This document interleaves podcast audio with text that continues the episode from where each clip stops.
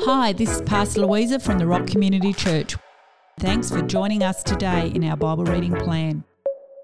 Our hope and prayer is that you discover more of who Jesus is. Hello, church family or podcast listening family. I hope you're having a super fantastic day. Zach here again today. We're reading 1 Corinthians at the moment. It's been super fantastic. And let's get into chapter 9 without any further ado.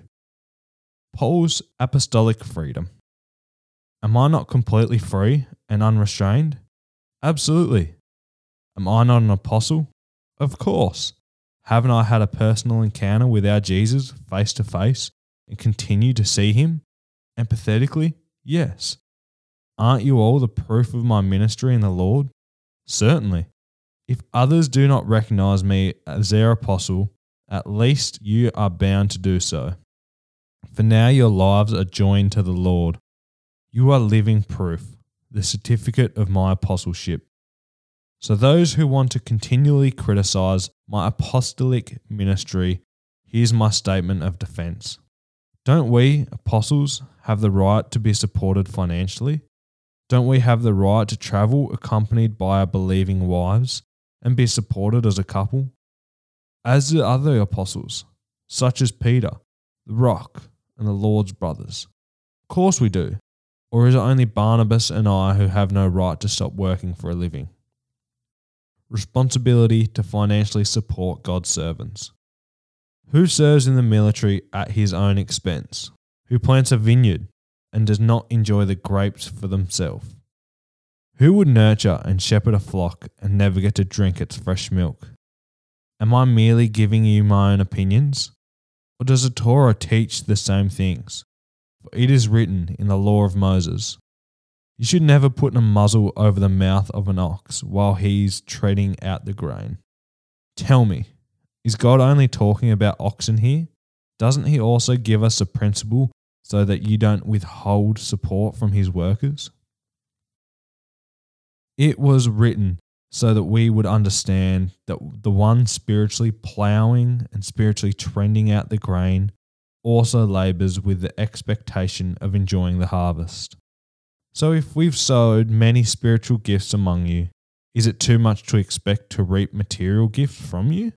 And if you have supported others, don't we rightfully deserve this privilege even more? But as you know, we haven't used their right. Instead, we have continued to support ourselves, so that we would never be a hindrance to the spread of the gospel of Christ.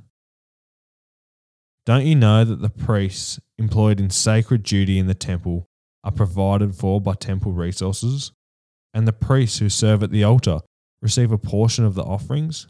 In the same way, the Lord has directed those who proclaim the gospel to receive their living by the gospel. As for me, I preferred to never use any of these rights for myself. And keep in mind that I'm not writing all this because I'm hinting that you should support me. Paul renounces his rights for the sake of the gospel. Actually, I'd rather die than to have anyone rob me of this joyous reason for boasting. For you see, even though I proclaim the good news, I can't take credit for my labors, for I am compelled to fulfill my duty by completing this work. It would be agony to me if I did not consistently preach the gospel. If I were my own idea to preach as a way to make a living, I would expect to be paid. If it were my own idea to preach as a way to make a living, I would expect to be paid. Since it's not my idea, but God's, who commissioned me, I am entrusted with a stewardship of the gospel, whether or not I'm paid. So then, where is my reward? It is found continually depositing the good news into people's hearts with no obligation, free of charge, and not insisting on my rights to be financially supported. Paul, a servant to all. Now, even though I am free from obligations to others, I joyfully make myself a servant in order to win as many converts as possible. I became Jewish to the Jewish people in order to win them to the Messiah. I became like one under the law to gain the people who were stuck under the law, even though I myself am not under the law. And to those who are without Jewish laws, I became like them.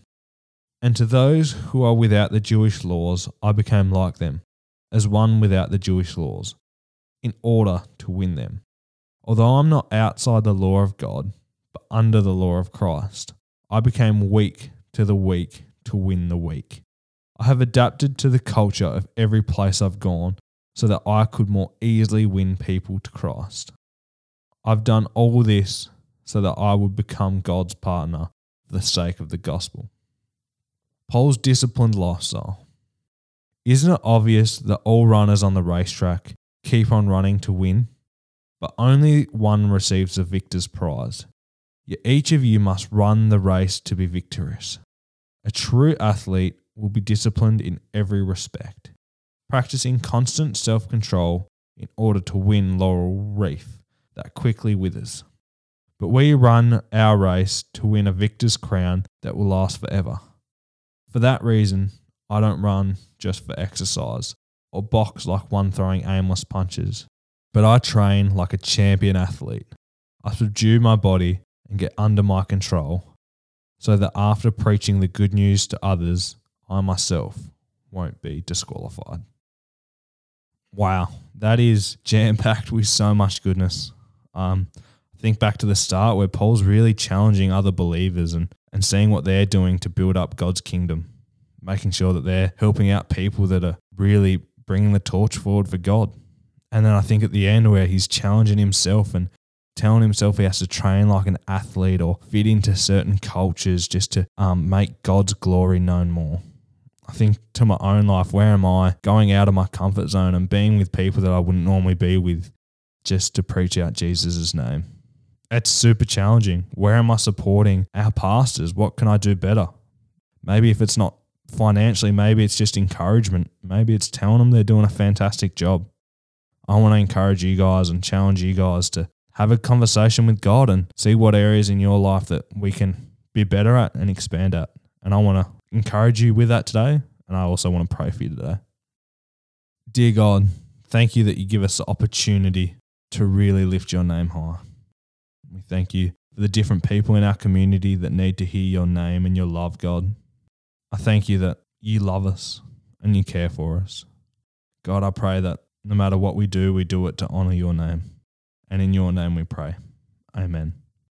Have a fantastic day, guys, and I will read to you tomorrow. All right, see ya. Thanks for joining us today in our Bible reading plan. Don't miss future episodes. Click follow to subscribe and share with a friend. Have a great day.